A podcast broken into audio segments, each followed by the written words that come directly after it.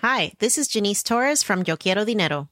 From a local business to a global corporation, partnering with Bank of America gives your operation access to exclusive digital tools, award winning insights, and business solutions so powerful you'll make every move matter. Visit bankofamerica.com slash banking for business to learn more. What would you like the power to do? Bank of America NA, copyright 2024.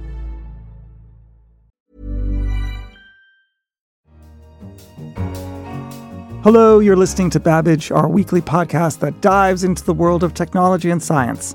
I'm Kenneth Cukier, a senior editor at The Economist, and coming up on this week's show, the veteran technology investor Bill Janeway will discuss how artificial intelligence and big data will transform the world, much as electricity once did. Just as during the 20s, building out the electricity grid meant that by World War II, every company that had survived the Depression was an electrified manufacturing business. Also, a supplement to blind people's walking cane could now offer new help to the visually impaired.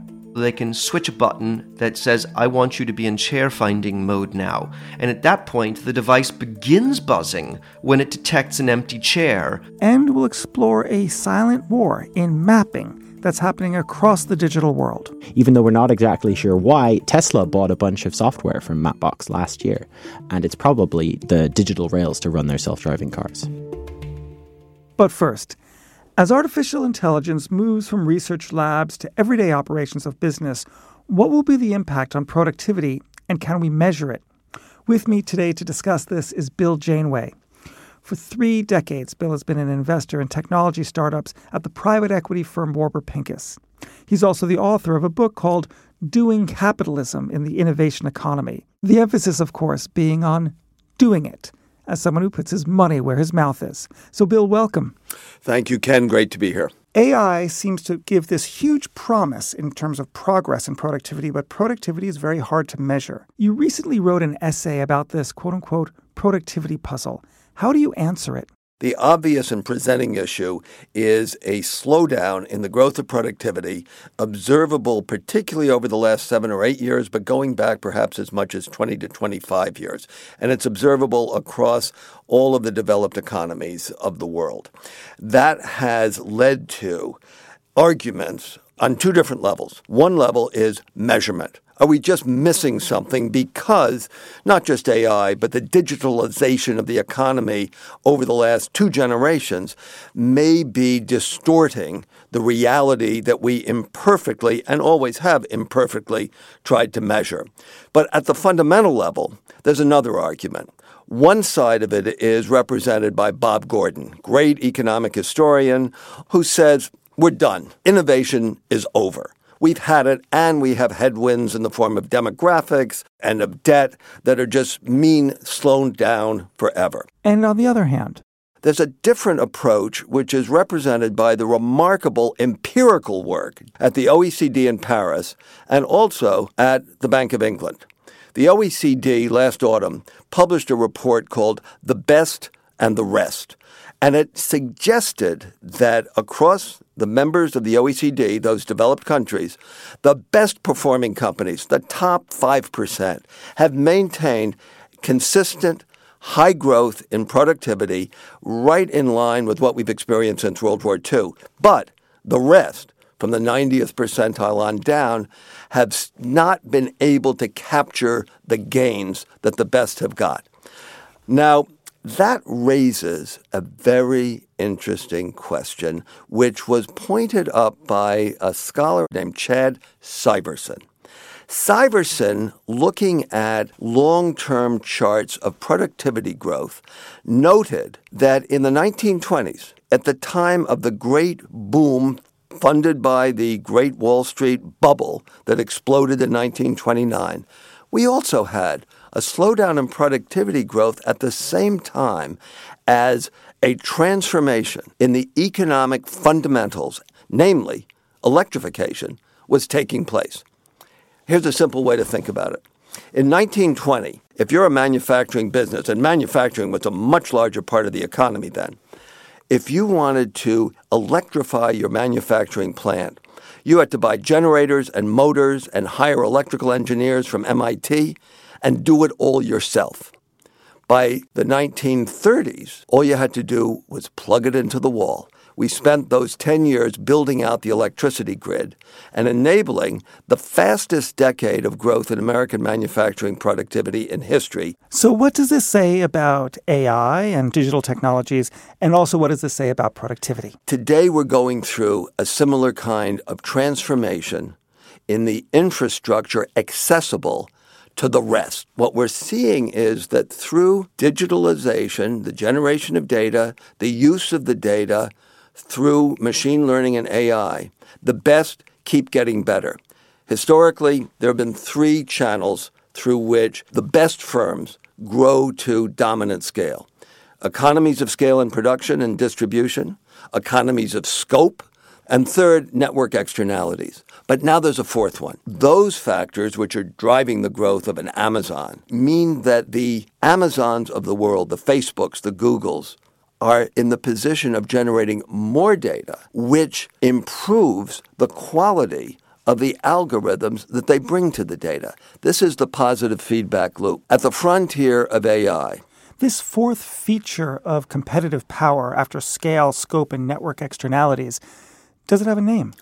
I don't think it really does yet. People are calling it AI, and the people who are doing it understand what's driving this positive feedback process. Now, there's one offset because just as during the 20s, building out the electricity grid meant that by World War II, every company that had survived the Depression was an electrified manufacturing business.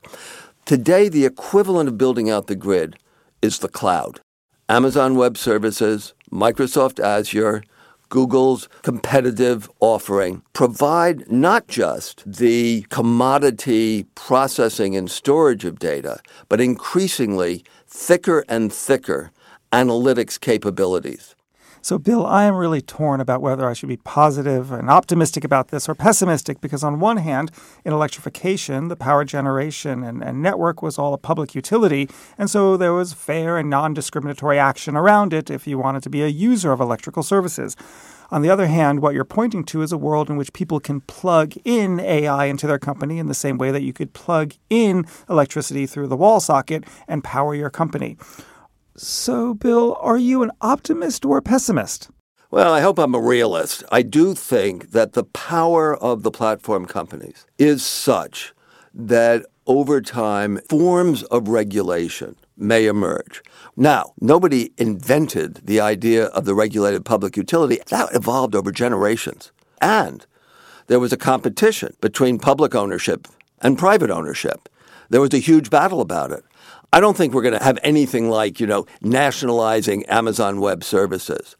But I think we're going to see a debate emerging, and one place it will emerge is delivering the broadband, the real big broadband web interconnections that are necessary for being able to run big data analytics, AI, and machine learning. Are we seeing any impacts of this at the moment? There's a very interesting map you can find on the internet look at the relationship between, in the United States, the bandwidth delivered and available to per capita income on a geographical grid basis. And you will find that there is a very direct correlation between per capita income and bandwidth available. That means, of course, that the rich who can take advantage of the bandwidth to get more access to more learning, more education, more opportunity, have their own positive feedback loop versus the poor. It is also geography. Rich people are in urban clusters. But if you go and look at Cleveland, for example, in the urban cluster, if you go and look at New York, there is the same pattern within the urban cluster. I'm not talking about urban versus rural, I'm talking about electoral districts. Right voting districts. That is absolutely fascinating. Bill Janeway, thank you very much for joining us. Ken, it's always a pleasure to talk with you. Bill's essay is called, quote, Which Productivity Puzzle, unquote, and it's available on Medium and also via the new Babbage blog at medium.economist.com. Next, for the visually impaired, one of the most useful tools while on the move is the walking cane. But this essential piece of hardware could be reaching the end of the road. As new technologies offer potentially greater assistance to those who need it. Matt Kaplan, our science correspondent, joins me now on the line to tell us more. Hello, Matt. Hello, Ken. How's it going? It's going very well. The cane, the, the, the white painted walking cane that visually impaired people use, it's been around for a while. What is the upgrade? The notion was if you use a cane and you're trying to find something in a crowded room, the cane will get you to the said object. So, a, a, classic problem that students run into who are visually impaired is finding an empty seat in a lecture theater. So, the team at MIT who got involved with this said, well, wait a minute, could we set up a camera that could analyze objects in a space? and scan them and then send some sort of a signal to the user to say, there's an empty seat Fascinating. So, what sort of signal do they send? That's one of the key problems that a lot of past technology has had for visually impaired people because the initial idea would be well, send some sort of auditory signal. But if you're visually impaired, then your sense of hearing is pretty integral and you don't want some newfangled gadget messing with it. So this team said, well, why don't we try using vibrations across a bit of the body that really isn't involved with navigation, the abdomen? And so they created a belt with vibrating motors in it. And if, for example, the person wearing it was to walk towards a wall, the front vibrator in the center of their abdomen would begin to vibrate gently and then ramp up the vibrations as they approach the wall. Wouldn't it be frustrating because every time you go to the refrigerator, it's going to be sort of signaling to you you're going to be heading towards a wall? Yes, and that's where the new technology really takes off because the users of this device have an interface with braille characters on it that allows them to signal to the device what kind of mode they want it to be in. So if the person is walking down a hallway and would rather not bump into walls, they can set the system to be in wayfinding mode. I am walking down a hallway. Please buzz if I get close to a wall or a, or a door frame. Similarly, they can switch a button that says, I want you to be in chair finding mode now. And at that point, the device begins buzzing when it detects an empty chair. Similarly, if you didn't want the thing to buzz when you're near a fridge, then you could set it in that way too. Now, Matt, what about the fact that when people suffer the loss of one sense, the other senses become so much more heightened that it allows them to compensate for it in certain ways, and hence the walking cane is used effectively by blind people that would be less effective by people who weren't blind and had to try to use it themselves. Is there a risk that if we adopt this technology to support people, that they'll lose their ability to use this heightened awareness of the other senses to support themselves? That is a really good question. And being not visually impaired myself, it's a very difficult one for me to answer. Uh, with that said, the new system does not impair in any way someone's sense of hearing. And in fact, it goes out of the way to not even interfere with tactile senses on the face and the hands because it's stuck under the shirt around the abdomen. So I don't think that such a sacrifice is being made, but it's going to need to be run past a lot of visually impaired people for that judgment to ultimately be made. Okay, Matt, thank you very much for joining us. My pleasure, Ken. Finally, it's likely that if you own a smartphone, like everybody does, and travel around, you will have used your digital map to help you in a recent journey. But which map did you choose?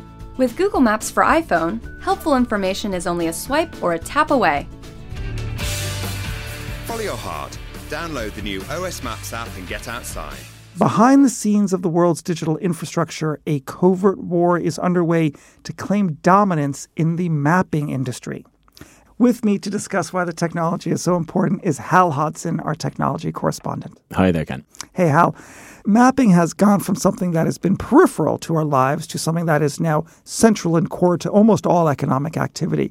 But as you pointed out in your article this week, there is a silent war taking place, invisible to most people. Describe to me what's going on. The lead player is probably Google, but that dominance, which started in about 2004 and really has peaked in the last three years, is slowly starting to be challenged by a number of small startups that are finding different and new ways to gather the data that's needed to build a modern map. So, how do small startups compete with this behemoth? A really good example is Mapbox, which is a company that started in 2012 in Washington, D.C. Originally, their business concept was to provide maps for humanitarian aid.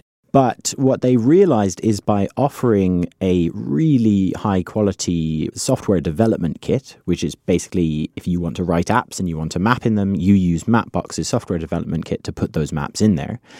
And whenever anyone uses an app that has been built using Mapbox's software, Mapbox gets a little bit of data about where that app is being used. And when you scale that up, all of a sudden you've got 150 million GPS traces from all over the planet feeding into your servers, and you can use those to make your maps much better. But I don't understand because Google has created the Android operating system. Surely Google could do the exact same thing. Oh, yes, and Google does do exactly the same thing. The trick is how can you compete with Google in any way when they own the platform? Really, you know, it comes down to the fact that Apple and Google own the smartphone platform. Even Facebook has this problem. And what's clever about Mapbox is they found a way to compete with Google to the point where, even though we're not exactly sure why, Tesla bought a bunch of software from Mapbox last year. And it's probably the digital rails to run their self driving cars. So, what are digital rails? So, you gather a very large amount of GPS data and you do some clever machine learning on it. And what you get are these precise lines that show you where the lanes of roads are and how cars move along them. And that's really important because the driverless car doesn't actually know how to drive. It's not a human that can navigate its way through the world. What it does is just follow a line on the road. And so if you don't have those digital rails for that driverless car to follow, it's going to be much more computationally intensive for it to find its way through the world. So some maps are being used by human beings, some maps are being read by AIs what is the business implications for this technology? Well, on one side, the maps that are being read by human beings, the probably the best way to make money with those is what Google is doing, which is serving ads right in the map. If I punch in directions to Central Park, Google might, you know, know that I like a coffee at this time of day and say, "Hey, Starbucks is offering two for one. You and your friend can go and get some lattes there on your way. Here's the directions." And that's currently about a three billion dollar business for Google. On the other side, which is really the much more exciting side, in my opinion, you're talking about building a whole new layer of digital infrastructure that everything from self-driving cars to drones to delivery robots need to move around. And we don't even know how valuable that market's going to be yet. Some banks have made some estimates in the sort of 20 billion range but you know that's kind of just speculation at this point. But it's definitely going to be big money. Now, the interest in mapping became so great in the German automotive sector that a series of car companies got together to acquire the company Here for having its own mapping infrastructure.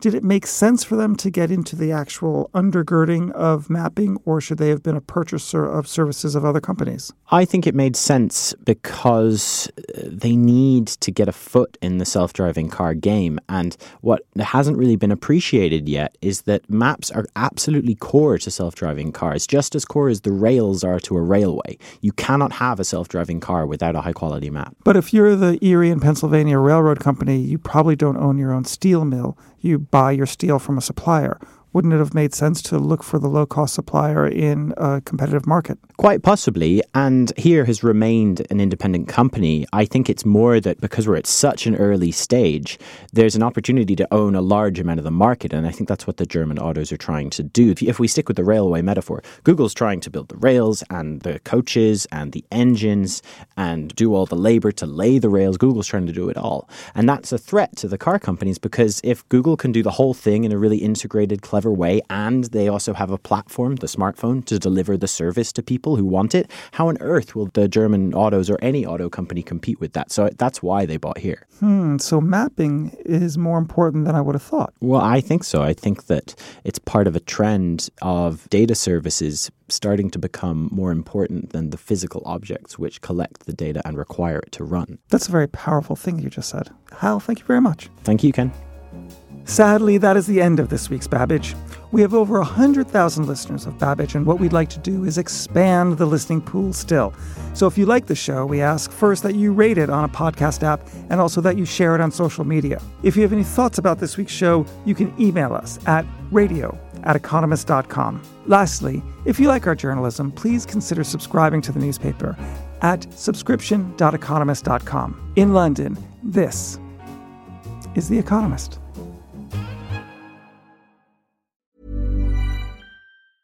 Hi, I'm Daniel, founder of Pretty Litter. Did you know cats tend to hide symptoms of sickness and pain? I learned this the hard way after losing my cat, Gingy. So I created Pretty Litter, a health monitoring litter that helps detect early signs of illness by changing colors, saving you money and potentially your cat's life. Pretty Litter is veterinarian developed, and it's the easiest way to keep tabs on your fur baby's health right at home. Go to prettylitter.com and use code ACAST for 20% off your first order and a free cat toy. Terms and conditions apply. See site for details.